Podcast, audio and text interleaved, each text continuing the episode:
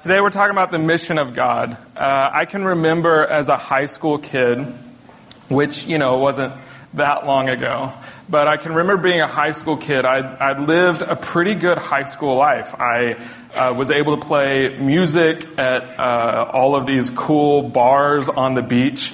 Uh, my brother and I were in a band called Whiskey and Bread. That's because he was called Whiskey. That was his nickname. Mine was Bread because that's how people pronounce my name in Portugal. And we would we'd play at all sorts of great uh, shows where we would play our own music and then we would shut it down so that they could do some karaoke singing for a while. And then we would uh, kind of come back and play uh, you know, like the latest hits that people had just sung, you know, but we would do them better. Uh, so I'd had a pretty good high school life, obviously. But I can remember I'd spent all this time in this country that I really enjoyed. Uh, a place I really loved, a people I really loved, sort of taking in all the fruits of it. And then it was my senior year that uh, this passage that we're going to look at today, which is Matthew 28, it's the last uh, passage of the, the book of Matthew. Uh, this passage was, was being talked about in our church, our local church, and our, our pastor would bring people up on a Sunday morning and interview them about what they're doing in life. Like, where do you go to school? What's your job? You know, what, what are you facing in life? And sometimes people would share really hard things, but often they would just, you know, sort of share, you know, the places that they were in life. And then he would say, well, you're a sent one by God to all of these places.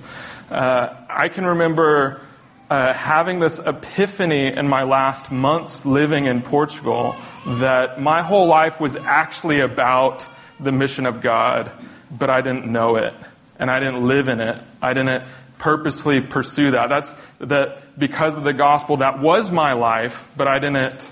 Uh, I lived as if it wasn't. And so I really love this passage. I love to, to teach about it. It's a, it's a great honor, and it is. It's Matthew uh, 28. And so we'll read it, and what I'll do this morning is we'll talk about that passage for a long while, and then at the end, uh, I'll talk about how we're going to try to obey and live that uh, as a community of people, as the church of Soma uh, here in LA. So this is uh, the word of God. Matthew chapter 28, verse 16 it says, Now the eleven disciples went to Galilee, to the mountain to which Jesus had directed them. And when they saw him, they worshipped him, but some doubted. And Jesus came and said to them, All authority in heaven and on earth has been given to me. Go therefore and make disciples of all nations, baptizing them in the name of the Father and of the Son and of the Holy Spirit, teaching them to observe all that I have commanded you. And behold, I am with you always to the ends of the age. Uh, let's pray again. Jesus, I pray for us to, um, to take hold of who you are as a person, God, uh, who you are in our world, in our lives, that we would uh, see your authority, that we would come to, to know you in every part of our lives, uh, that we would continue to, to give you rule and reign, which you already have, but that we would surrender to that uh, in every aspect of our lives. God, I pray too that, that in this teaching, your Spirit would stir and cause us to experience repentance, redemption, that you would uh, allow us to continue this conversation in community and in friendships as we uh, seek to observe all that you've commanded us to do. It's your name we pray, Jesus. Amen. Amen. Uh, the, the first lines that Jesus says here are the most important. So it's not one of those passages where the last lines, uh, you know, kind of hit you on the side of the head, like, oh, that's what he's been talking about all the time. It's the first lines. Uh, if, the, if this doesn't matter, then the rest of it doesn't. He says, All authority in heaven on earth has been given to me. Uh, heaven and earth, I think for us, we often think of, you know, the swirling green and blue, you know, sphere, you know, going around the sun, and we think that is the earth, you know, the third rock from the sun. Uh, but really, if you look to the whole of scriptures, how does the Bible begin? Does anyone know? In the beginning, God created the heavens and the earth. It was kind of bizarre that then Jesus here is saying, All authority has been given to me in heaven and on earth, right? Jesus is making a, a major claim that you can't ignore. He is saying that everything below our feet, the earth, the land, the soil, every created thing, uh, everything that we even create from the created things, he has authority over. And he's saying everything that you can see above your feet, uh, every to the most you know outer cosmos, galaxies, all the way to the ends of the known universe, he has authority over as well. See, Jesus is saying that he doesn't just have an opinion on life or he doesn't just have advice for life. Uh, he's saying he has a right to your life. Uh, if you take out the rest of the story, uh, Jesus is just the most narcissistic, crazy person you've ever known. Uh, he's, I mean, imagine someone coming up to you and saying, All power on heaven and earth belongs to me. I mean, it's pretty like foolish, you would imagine, right? Uh, even, you know, it's, it's one of the, you know, interesting realities as people actually get the things that they're pursuing, whether it's, you know, to be, you know, the president of a company or to be, you know, an executive producer. I heard that's a thing, right, Austin? That's like a job that's important. Uh, or if they're able to uh, somehow be the president of a country, we think, oh, like, then I'll be able to have. But what happens is as people accomplish those things, uh, they realize that how little authority they actually have, right? Over all things. But Jesus is saying everything is His. Not only does He have an opinion about it, He has a say. He's claiming a royal status over every aspect of creation, every aspect of culture, uh, every aspect of the economy. He's claiming that sort of authority. That he is from the very beginning, right? That, that as the heavens and the earth were created, he's saying, I was there. As the Apostle Paul will later say in the New Testament, all things were created by him and through him. And he's saying, I have that sort of command over stuff. But what gives him the right? I mean, surely there's something going on inside of you, uh, because it goes inside of me often, which is there's no way he has the right to talk to me like that. I'm an independent, sovereign person. Like, I get to say who is authority. Like, I've never even met Jesus. And yet he's telling me he has authority over all things. What gives him the right? Uh, he has the right because of everything we've talked about in the foundations, uh, everything for the last eight weeks, I believe that's how long it's been. He has a right.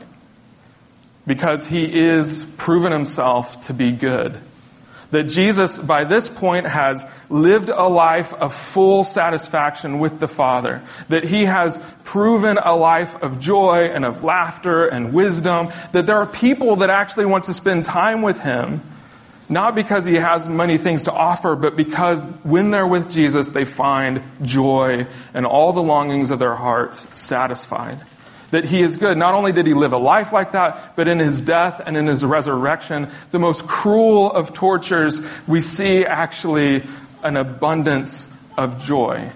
Uh, the book of Hebrews says that it was for joy that Jesus endured the cross.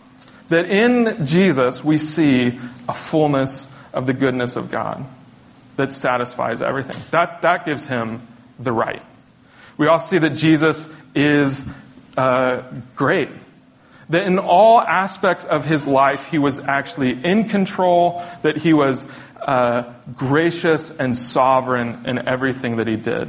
That there wasn't a single storm or sickness or illness or evil spirit or sin or death that he didn't have a sovereign control and rule over. And that he was good at being in control. That Jesus was great we also see that Jesus has been and proven himself to be glorious. That, that the death and resurrection of Jesus on the cross, as he's bleeding and dying his last, dying a death of a criminal, we somehow see a picture of God how he's always been. As, as he's always been abounding in love, uh, never ending grace, forgiveness, and justice. And in his resurrection, we see that the evil and death itself has been swallowed up, and there's no more glorious a day than on that Sunday morning when death was conquered. That is glory uh, in history. That is a, a visceral glory. So that gives him the right. He also has the right uh, because he's gracious.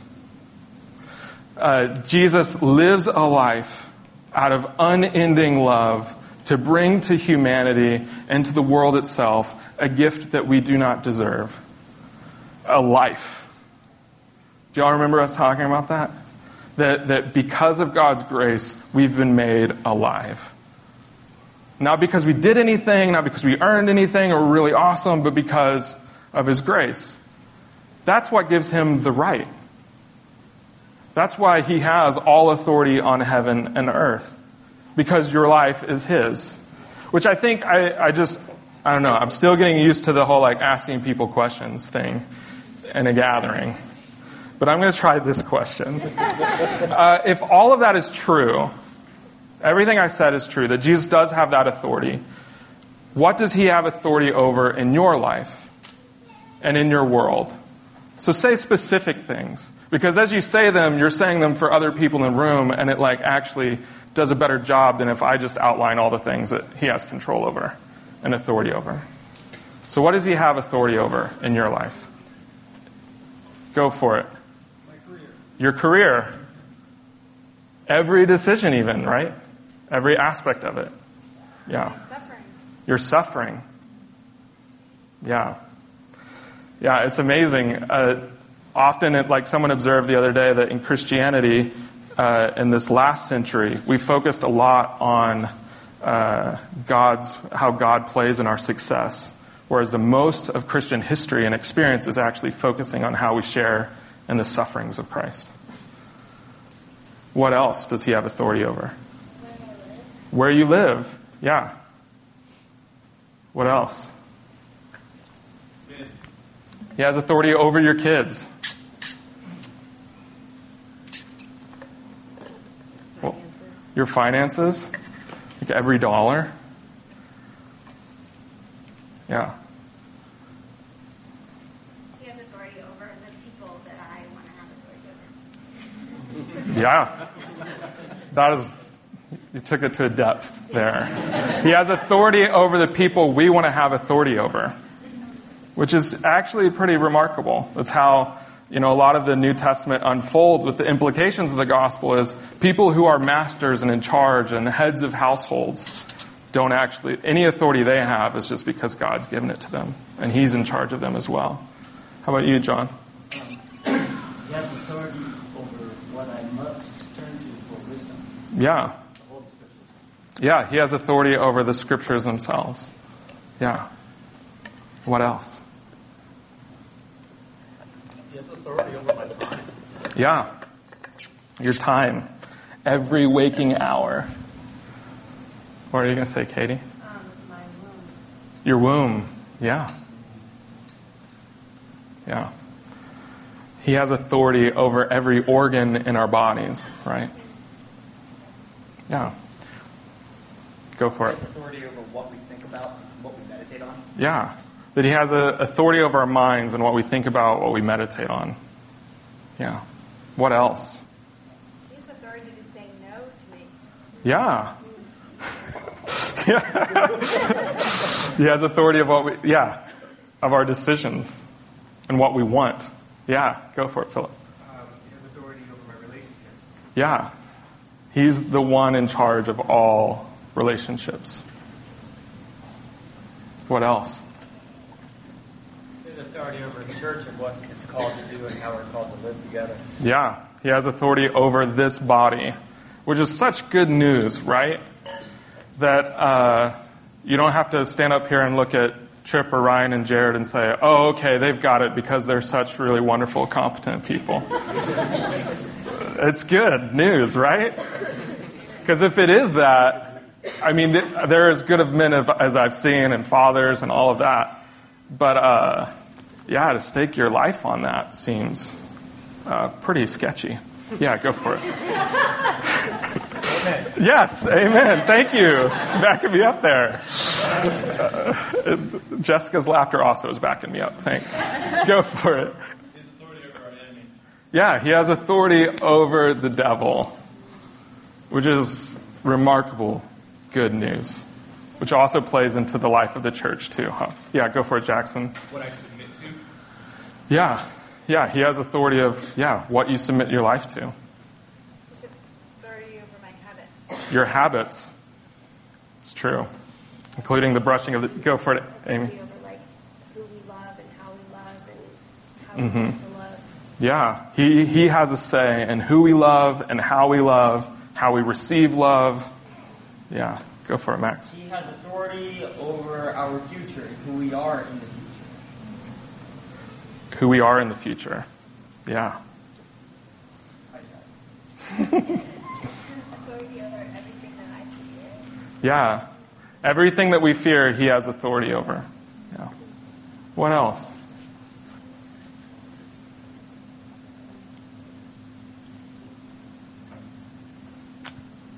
Mistakes.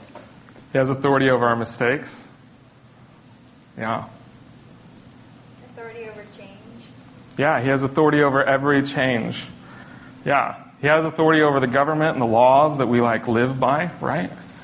Go. Does he have authority over the next um, answer to this question? Definitely, that's deep. I don't know.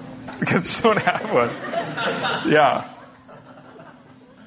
So here's the thing, as we've described, one of the remarkable things of that, that description is we described a full life there of parenting, of relationships, of work, of no one said God has authority over our entertainment or our hobbies, but that's definitely true.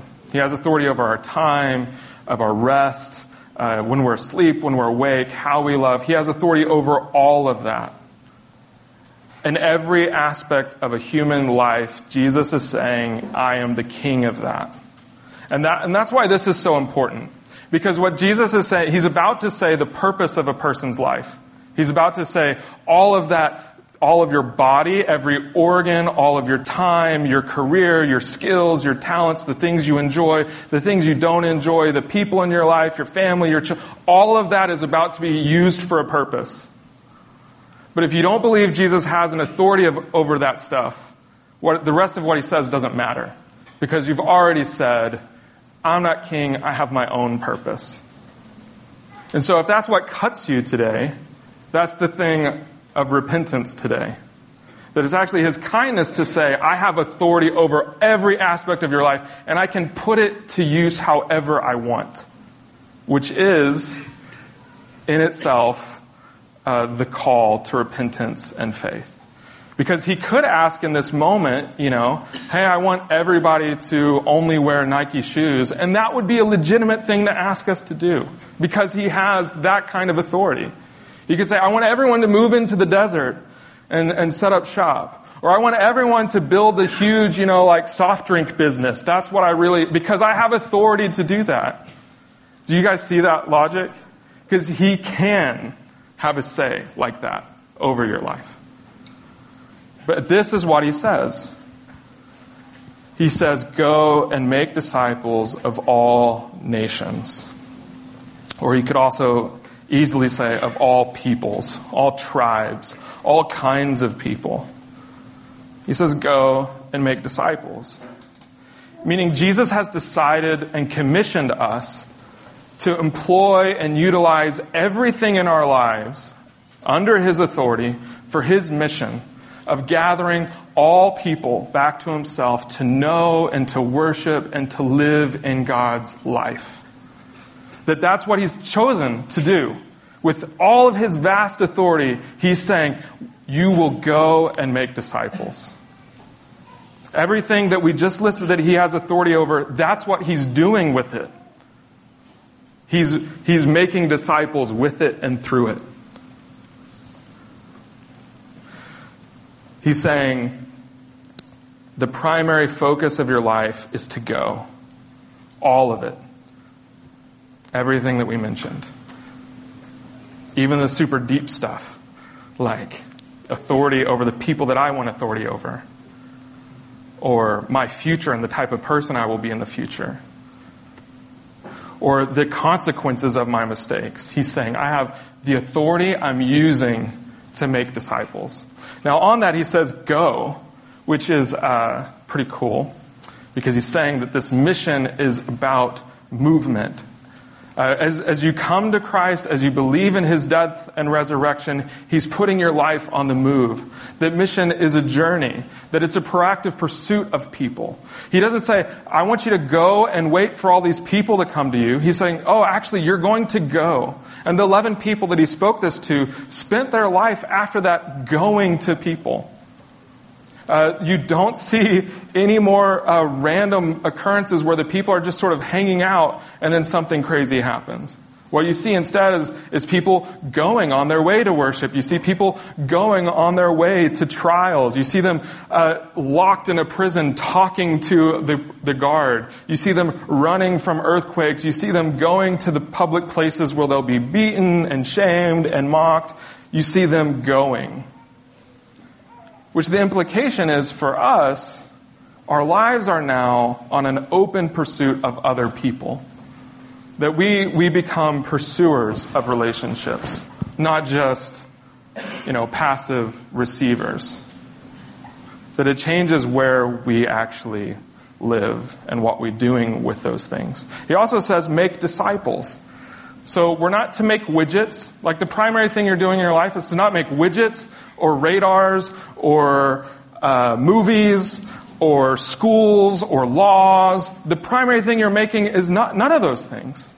He also calls into the very beginning of the creation narrative, yet again, of people being called to cultivate and subdue the earth. That we're called to go and cultivate and pursue making disciples and disciples of God. Whenever he says baptizing them in the name of the Father, the Son, and the Holy Spirit, he's saying you're going to go and you're going to make disciples and root them in their identity, which is in me. And this is revolutionary because back in the day, and even still today, you would have a rabbi who would make disciples. He would, he would gather up usually small kids, not you know middle aged men like Jesus did, but he would gather and he would make disciples. He'd teach them their ways. Uh, the rabbi would walk with these, with these young men until, you know, adulthood. And some of them would be such good students, they would go and sort of start their own rabbi firm, you know, where they, you too could be a rabbi and you could pull in all the teachings of, you know, that you want. You can teach people how to be a disciple of you. What Jesus is saying is you make disciples of Jesus, not of ourselves. We're, we're baptizing people into the very quality, name, and, and identity of Christ.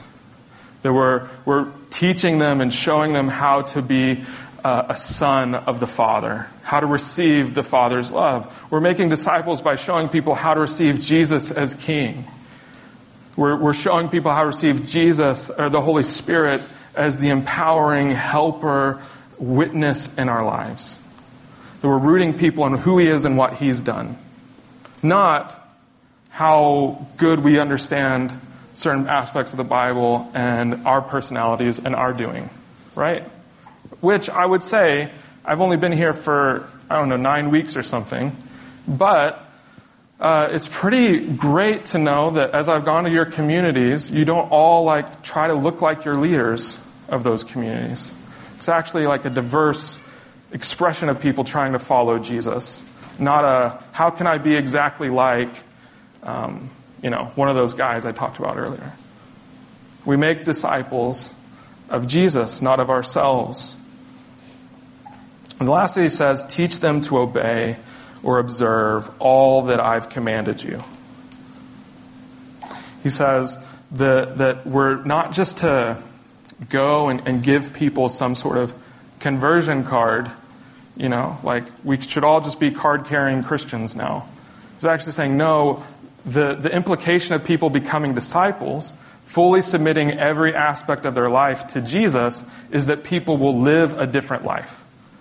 Uh, the, the words here are not just teach them to know the commands of Jesus, Like, hey, we want to make sure everybody knows the rule book. You know, uh, my daughter Nora started kindergarten a couple weeks ago, and she came home, and we're trying to get her to relax. So she was taking a bath, and I was talking to her. She's like, "Dad, what's 11 plus 15?" I was like, "Uh, 26, right?" Uh, and then she's like, "That's how many rules we have for the classroom." It's like, are there rules outside of the classroom? Yeah, well, there are bathroom rules, there's cafeteria rules, there's playground rules, then there's PE rules. Also, if we do enough stuff and put enough things in the jar, then we have a party. But if we do bad things, then that comes out of this other thing that's being tabulated over here. Which is like amazing that after a day she knew all the rules. Which would make what we're doing as a church so easy, wouldn't it? Like, hey, I want to teach you guys because essentially, Jesus comes out with three commands love God, love others, love your neighbor. How awesome would it be if that's all being a disciple was? The, the laziness in us would say that, right? Oh, I told people the three commands, so disciple made, right? But he's saying, teach them to observe all that I've commanded. Teach them to, to see and to obey all that I've commanded. Show them, lead them, demonstrate, instruct, give people opportunities to love God, love others, and love your neighbor. Right? That, that to, the life to make a disciple, the going and the making and the being made as a disciple means that we're always using a community of people to show us and teach us how to follow Jesus. It's one of the ways that uh, people described Christianity in the beginning as just the way of Jesus, right? That we would uh, instruct people to actually move with their lives towards obedience and faithfulness.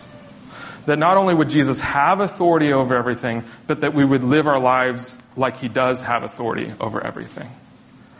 And this, by the way, all of these things are the aims of every like missional community that we have. That within a missional community, uh, people would increasingly be coming under the understanding of God's rule and reign over their lives. That every aspect, every corner, every cranny of what it means to be a person, whether it's the organs in our bodies or our future hopes and aspirations, a community of people is teaching us how Jesus is the king of that. The good, gracious, glorious king of that. Also, our missional communities are, are all about going about a process of pursuing people and actually getting out into the world, not building an enclave to ourselves. Also, our missional communities are all about how can we actually teach one another how to obey what Jesus has already said. That's why, you know, sometimes people are real sticklers on the language around, you know, calling it a Bible study or a community meeting or something like that. Because it's not a meeting in the middle of the week. We're not just studying the Bible, though obviously we have to study the Bible. We need the scriptures more and more because it shows us how God is authority over all of our lives. But we want to do and live the Bible, not just know about it, right? That's what a missional community is about. That we would actually live in our identity, that we'd be pointing people to that, that we'd be living a life faithful to it outside of it. That we would live a life with God, both in our worships and in our doubts. So that's what it's all about. Teaching people how to daily submit all things to Jesus as Lord, which should beckon some imaginations of some relative or friend close to you. It's like, there is no way that person would call Jesus God, much less Lord and authority. And that is the people we pursue, right?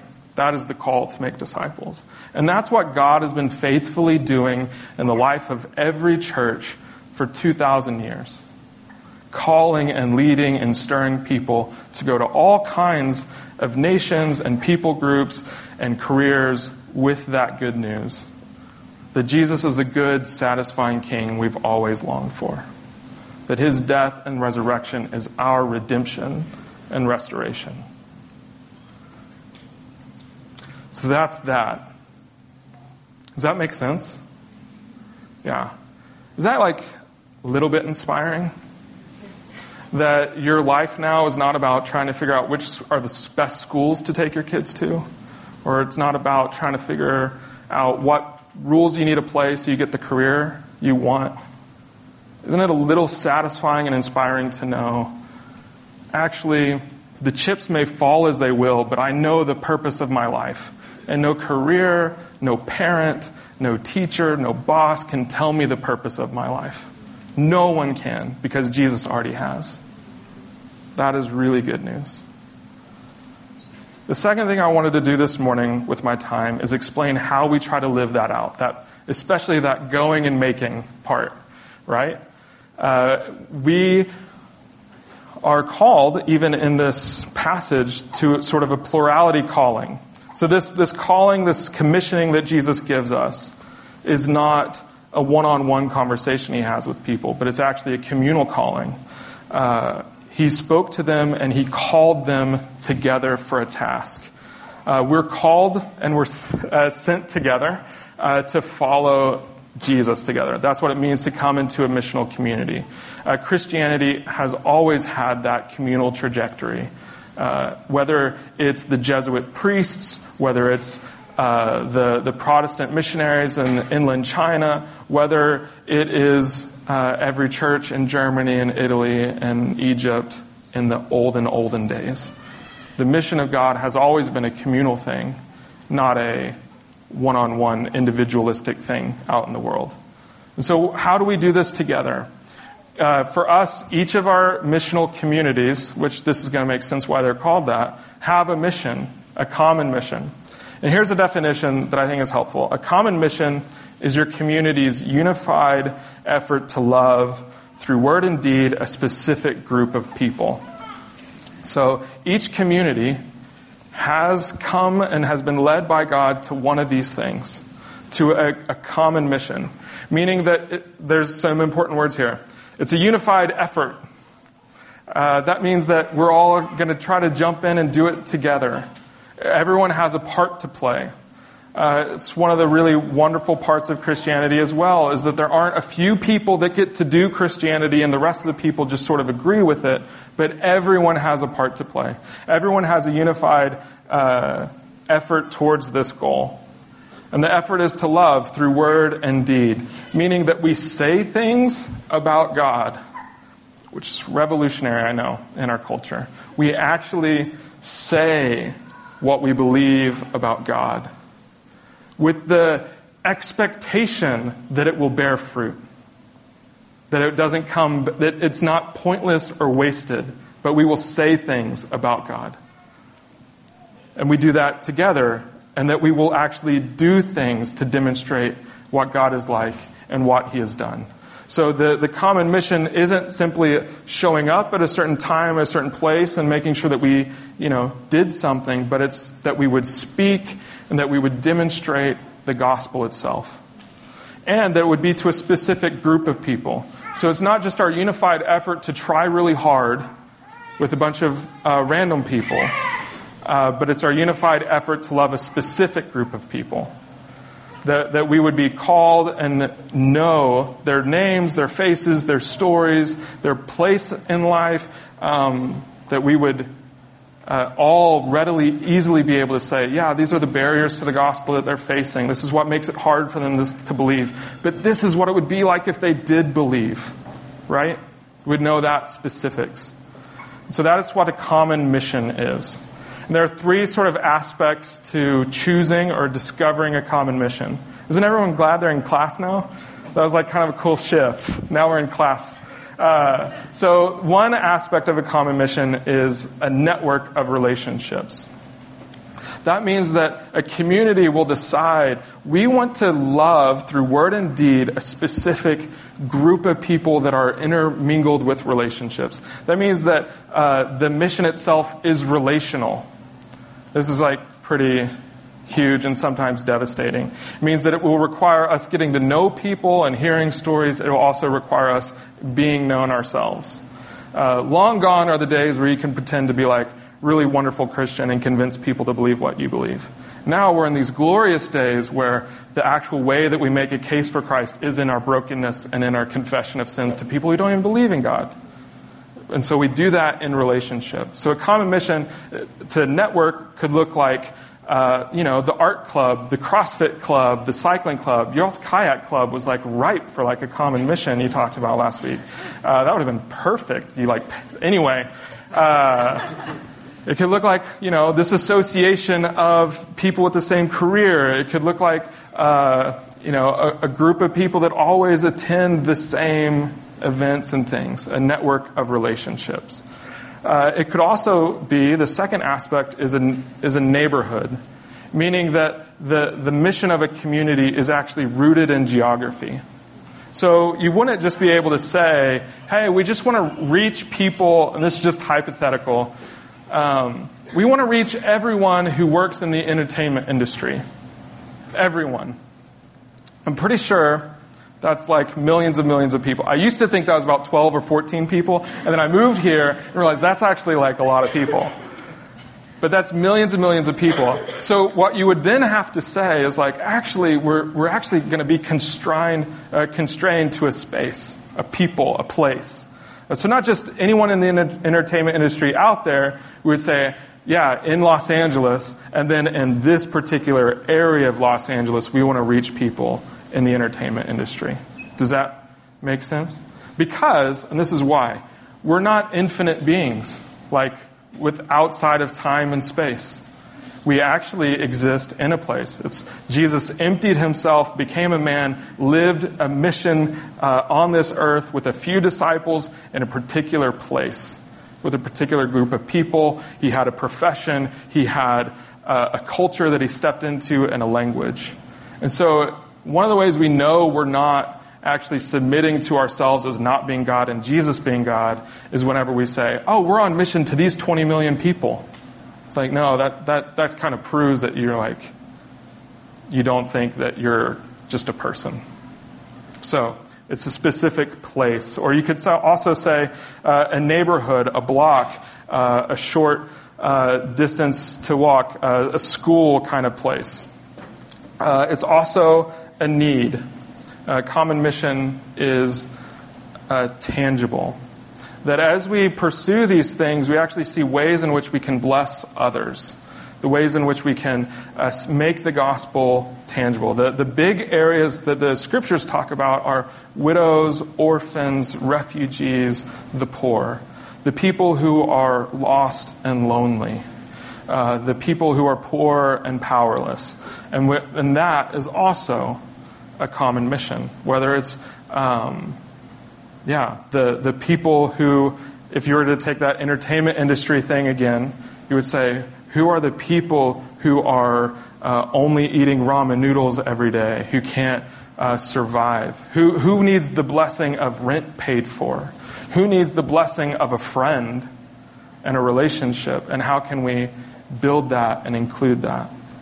So I want to give a few, those are the three aspects. And here's how it generally works. As a community might choose one of those and then realize that God is making it more specific as they go and make disciples. So for us, a couple years ago, everyone in our community was convicted around uh, being on mission to love refugees in word and deed together. Uh, and in Portland, we receive 7,000 refugees a year, which uh, is a lot of people. Not anymore, but that's how it was. And so there are, you know, something like 14,000 refugees still living in Portland because a lot of times people leave once they get a status. But uh, we thought, man, that's a lot of people that are coming each month. How are we going to be on mission to them? That's a huge need, obviously, but how are we going to even do that? That led us to realizing, oh, there's these organizations that work with refugees. And so we partnered up with this place called Lutheran Community Services that you guys don't know about because you don't live in Portland. But we partnered up with them and they said, oh, we have this program where we partner groups of people to refugee families as they arrive so you could adopt a family. We thought, great. Now we're like, so we, you know, picked the people of need, then we picked uh, a network and we went with it and then we were assigned a family. And when they said, hey, you can have a family, there's several coming next month, uh, how would you like to choose them? Which is a weird feeling of like, well, I'd like them to be uh, really tall because we really want to improve our basketball team. No, what we did is say, well, for us to uh, meet the needs, care for, befriend, and build a relationship with people, they'd probably have to live close to us. So in the end, we chose a refugee family that was going to be placed as close as possible to us. And so through that process, what we were able to go from 7,000 refugees a year uh, to Min and his family and his four beautiful children. And that ended up looking like throwing. Uh, you know, parties for them to come to. Like we had them come to Thanksgiving, which was really awesome. They came to a big crowd of people and called it elephant chicken and didn't eat any of our food. It was great. We were just like cutting up bananas in the kitchen to give the kids because they're like, I do not want that orange mashed up stuff. It also included us going to their house as a community. It also included us picking them up from the airport, some of us. Uh, other people purchasing and setting up their house so when they walked in, they would have a home uh, with all, everything that we think is required. So that was also funny. Uh, we came back a week later and it's like, why are all the beds are now in one room? But we built these beds and now you took them off and you put them on the floor. Anyway. Uh, it also included us to, hey, we'll just take them to the beach because they want to see the ocean. Uh, included some of us going with them to the hospital when one of the children was sick, or taking them to the zoo. Uh, but it did require a consistent and a regular connection with a specific group of people. That everyone in the community had a role to play. Whether it was like making peanut butter and jelly sandwiches for the picnic that we were all going on, or it was paying for their zoo tickets, but it included for everyone getting to know their names and their lives, right? That's what a common mission is. Uh, another sort of example from further back in time. Uh, before that, uh, Mirel and I's common mission uh, was our neighborhood, and we had lots of people from our neighborhood in the community, outside the community, and, and things were going well, and we got to know a lot of the people in our streets. But then there was this one couple in our community who decided uh, they wanted to have and start a community just for people in their apartment complex. So they started with we live in this apartment complex, so that's the place or the geography of it, right? And then, so we're like, great. And they got to know the people in that, commu- in that apartment complex and realized the biggest need they had, they're all young professionals or law students working crazy hours, studying crazy hours. And they thought what they really need is just kind of like a fun moment where they can make friends and be friends, like at the end of the weekend. And so they began to have every Sunday night a barbecue in the middle of the parking lot, and they invited everyone to come and the people that were joining them in their community that they were starting. And at first, I just want to be super clear with this. They were very awkward in the beginning. Like the beginning was just odd and weird. You know, you had like six people from the same church, you know, grilling hot dogs for that same six people, maybe a few other stranglers coming in. But over time, it really grew uh, to where these people all of a sudden had a community where they didn't before. And all that, all that community was doing was every Sunday night we're doing this. Every Sunday night we're doing this. Uh, it didn't change. There were no like gaps. They didn't throw the strategy out. They just kept doing it with this specific place, the specific thing. And what that grew into was Thanksgiving meals, or some people being in DNA with them. And it included, uh, you know, poker nights and people, you know, coming to know Jesus at bars with like weird drawings and like that's what it ended up being. But in the beginning it was we're just going to do this thing at the same time with the same people because we love them. Right? That is what a common mission in the end looks like. Now the gateway into it is likely just saying we're going to pick a people that we're going to grow to love and know. We're going to pick a group, and as we get to know and love them, we're going to care for them in tangible ways. And as we get to know and build relationships with them, we'll see what happens next, right? Uh, because that's what's great is you don't have to have everything lined out beforehand. And so that is the calling of a common mission. That's how we try to go and make disciples. And that, by the way, will require not just a modest changing of your schedule, but it will require a changing of your finances. It will require uh, a changing of your preferences. Uh, it will require you using hobbies and things you enjoy now for these people to get to know and learn about God. So that is the common mission of a community. Does that all make sense ish? Yeah, it's kind of also cool and exciting. Because I could have stood up here and said, hey, your job now is to make disciples of the six billion people in the world. But what I did say is like God has a part for you to play in your community with probably 12 people. And you could really actually see your lives lived obediently to this. Yeah, so good. Uh, I also want to sort of identify the reality that as we do this mission together, we're also scattered on mission. Uh, there's a there's a quote I think that I didn't write down. It's really great. It's by Lesslie Newbigin. Lesslie Newbigin was a missionary in India for a really long time. He's Canadian. All Canadians are good people. And then uh, that's why they don't have any churches up now. uh, they're really good people. Then he came back to Canada and North America, and he began to do everything that he was doing in, in India to understand the culture. He began to do in his own culture. Uh, and found like some really remarkable things. But the reality is, is that not only are we gathered together to be the church, but as and to be on mission, but as we do that mission together, we're actually equipped to be missionaries and to be on mission in every other aspect of life. When, because most of your life will be spent apart from your community moments, right? And you have your own coworkers. Some of you have coworkers no one else in your community will ever be allowed to meet, which is crazy. Uh, or uh, friends and relatives and neighbors that the other people in your community will never meet, yet God has placed you in His authority in those relationships and with those people. So part of the mission is very much common and communal, yet another part of it is very scattered and with you, right? And what happens is, is the common mission that we all experience equips us and trains us in how to do that.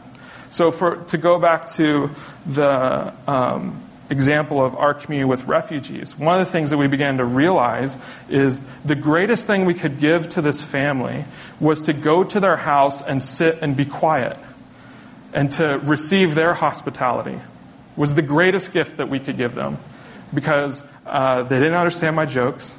They didn't understand anything I was saying. Uh, they didn't understand my hand gestures.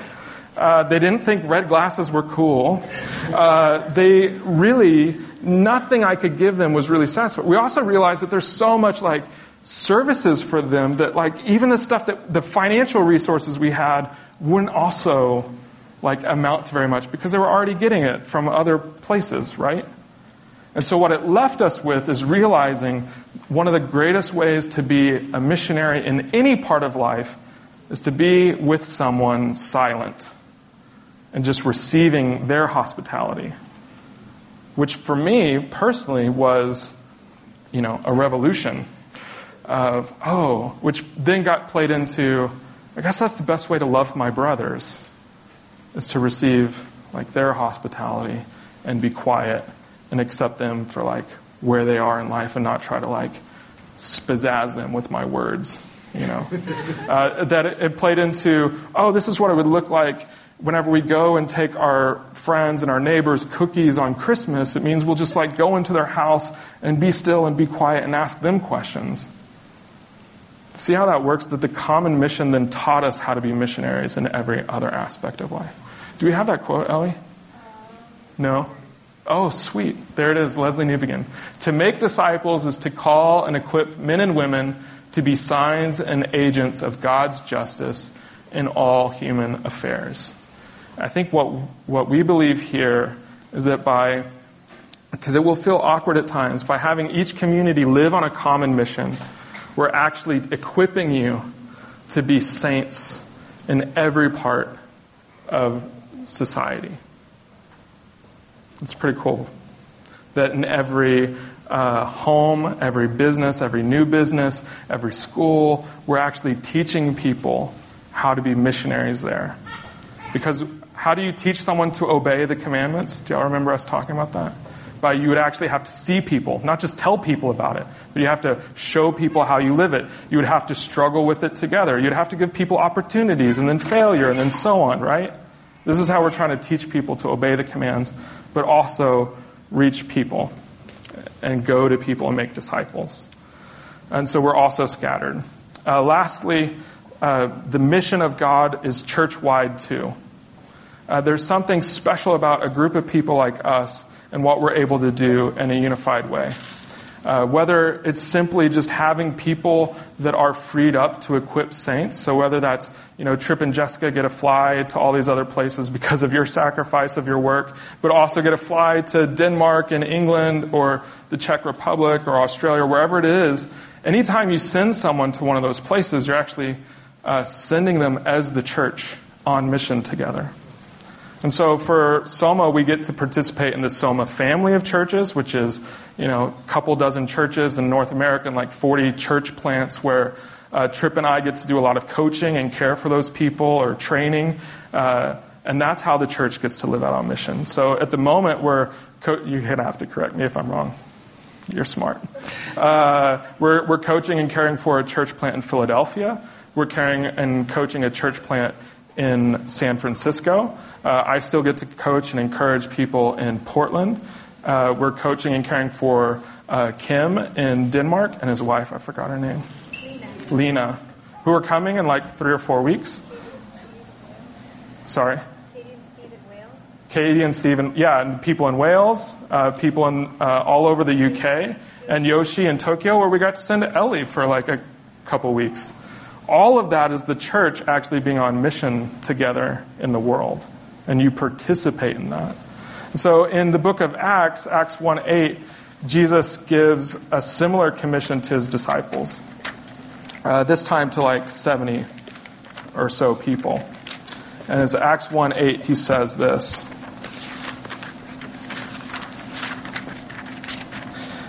Um, he says, But you will receive power when the Holy Spirit has come upon you, and you will be my witness in Jerusalem, in all Judea, Samaria, and the ends of the earth. So we as a church participate in that actively. So it's not just that we have this communal mission that we do, uh, it's not just that we have this scattered mission where we're all across the world uh, doing and living life in relationships with people God's given us. Uh, and it's not just that we have like some missions board that we like, you know, send some funds to people, but it's that all of it, as a Christian in this church, you're participating in the mission of God to the ends of the earth, which is also really good news. Um, lastly, there's this really great phrase at the end of this commission. He says, I will be with you always to the ends of the age. The beginning starts with, All authority has been given to me, so go and make disciples. The end is, And behold, I'm going to be with you always to the very end of time. The, what do you get for um, all your seeming sacrifice? What do you get for the adjustment of your life? Uh, what do you what do you receive? Do we get to change the world? Is that what we're going to do? Do we get to uh, become famous? Do we get to uh, feel like we solved a huge societal problem? What you get is Jesus. And this is even as well the, the motivation of God to say, all of this is for me to be with you as well. Him being with us is not just, uh, I'm going to give you a superpower so that you can do this. The whole of the Christian or, or the biblical story is about God being with us. From the garden all the way to new creations, it's about God saying, I want to be with these people. I want to be with these people now. I want to be with these people to the very end. The, the gospel is about Jesus saying uh, and doing everything that is required that he can be with us. What do you get for trudging through disciple making? You get Jesus. Instead of authority over the other people, or instead of knowing the future, instead of getting the good career, you get the one who has all authority on heaven and earth and is choosing to spend it with you. That's the grand payoff. Jesus. End. Exclamation point, because it's not a period. It's like Jesus. Let's pray.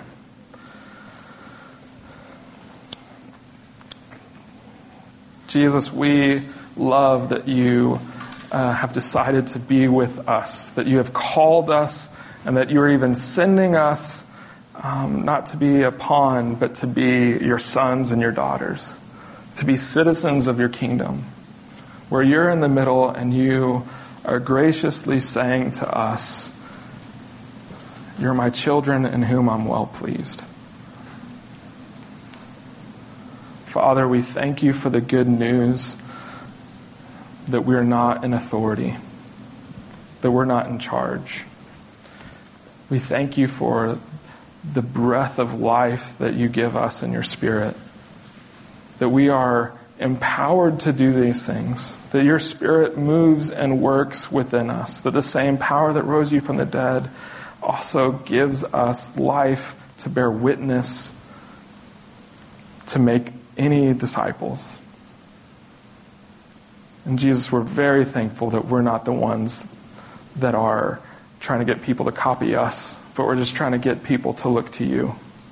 So, God, as we enter now to worship through giving and through taking communion and through singing and praying, that we would do all of that just enjoying the reality that you are with us. That you're not just good news in the future, you're good news now. That every aspect of our lives, you are with us. Amen.